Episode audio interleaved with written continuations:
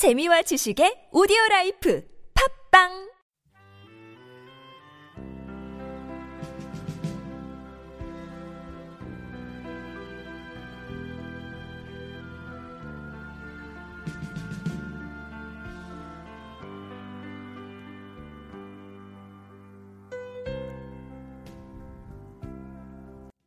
하늘새 팟캐스트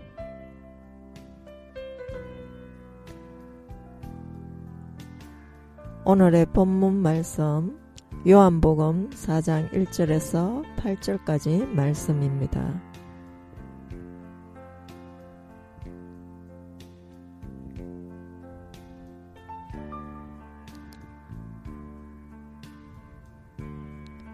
야곱의 우물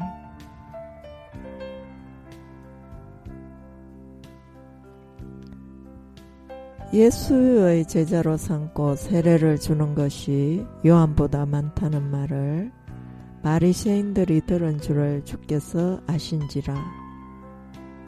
예수께서 친히 세례를 주신 것이 아니요 제자들이 준 것이라. 유대를 떠나사 다시 갈릴리로 가실제 사마리아로 동행해야 하겠는지라 사마리아에 있는 수가라 하는 동네에 이르시니 야곱이 그 아들들에게 준 땅이 가깝고 거기 또 야곱의 우물이 있더라. 예수께서 행로에 권하여 우물 곁에 그대로 앉으시니 때가 제6시쯤 되었더라. 사마리아인 하나가 물을 길러 왔음에 예수께서 물을 좀 달라 하시니 이는 제자들이 먹을 것을 사러 동네에 들어갔음이려라.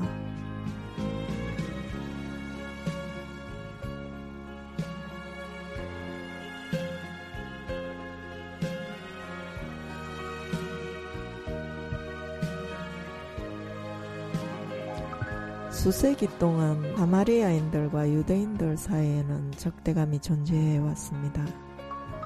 그 이전 야곱은 그들의 같은 조상이었고 그들은 함께 그 우물을 마셨습니다.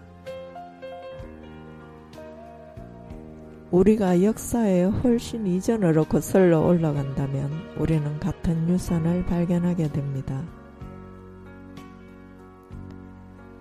예수님의 급격한 부상은 바리새인들의 주의를 끌기에 이르렀습니다.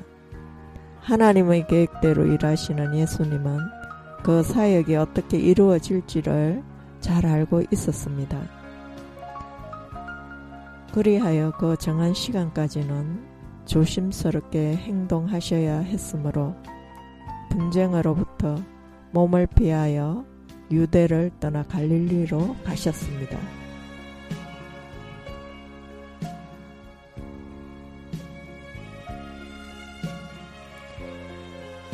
예수님 당시의 유대인들은 그이가 사마리아인에 대한 정오감으로 사마리아를 피해 동편길을 택했습니다. 그러나 예수님은 그 지역을 멸시받는 이들을 만나시기 위하여 사마리아를 통과하는 길을 택하셨습니다. 이 세상의 구원자로서 예수님은 멸시받고 소외된 사람들을 찾아 구원하십니다. 예수님과 사마리아 여인과의 만남을 통하여 주님이 우리에게 던지는 영적 의미를 우리는 깨달아야 합니다. 예수님은 당시의 관습과 편견을 초월하고 지역적 편견과 남녀의 성과 신분을 초월하셨습니다.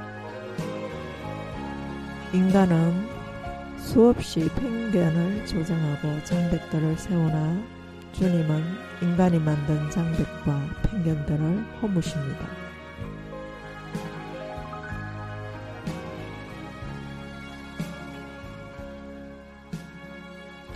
오늘날 우리가 복음을 전할 때도 인간들이 만든 모든 장벽과 무수한 편견들을 허물고 초월하여 오직 그리스도의 사랑 안에서 행하며 생명을 전하여야 합니다.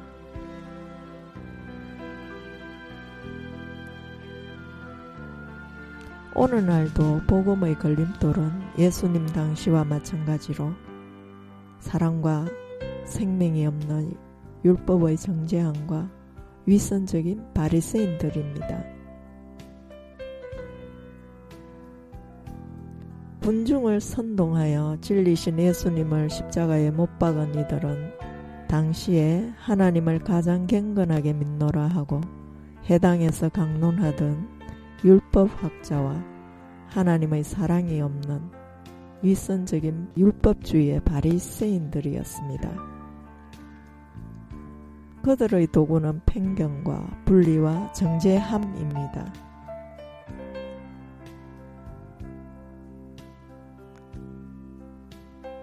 율법주의는 율법의 수건으로 사람들의 눈을 가리워 진리를 보지 못하게 하고 진리를 율법으로 판단하고 정죄하며 군중을 선동하는 사단의 도구입니다. 사단의 목적은 하나입니다. 사람들로 하여금 진리에 어둡게 하여 하나님의 생명을 받지 못하고 사망에 이르게 하는 것입니다.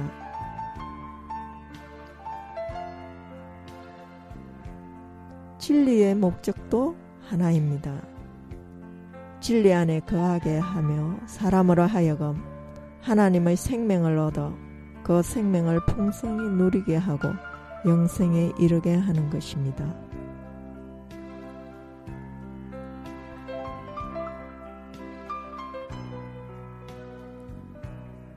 복음은 세상이 만든 모든 편견과 장벽을 초월하여 그리스도의 사랑과 생명을 전하는 것입니다.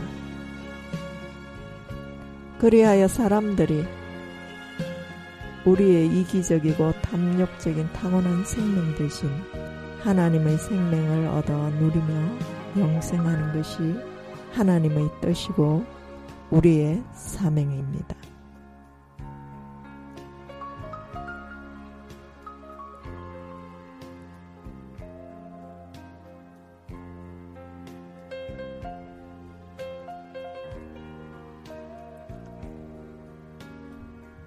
주님, 우리를 요르단의 세례의 강물에 던져 잠기게 하시고 야곱의 정결한 오물로 우리 땅의 죄악들을 씻기시옵소서.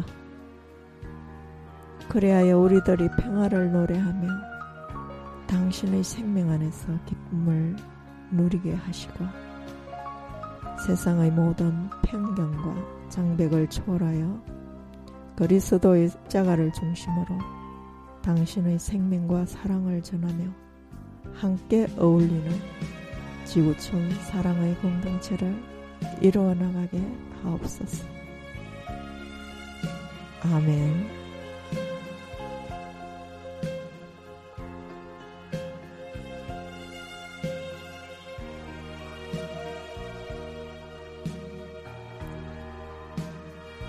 오늘 하루도 주 안에서 평강을 누리며 활기찬 하루를 시작하시기 바랍니다. 살롬 하늘색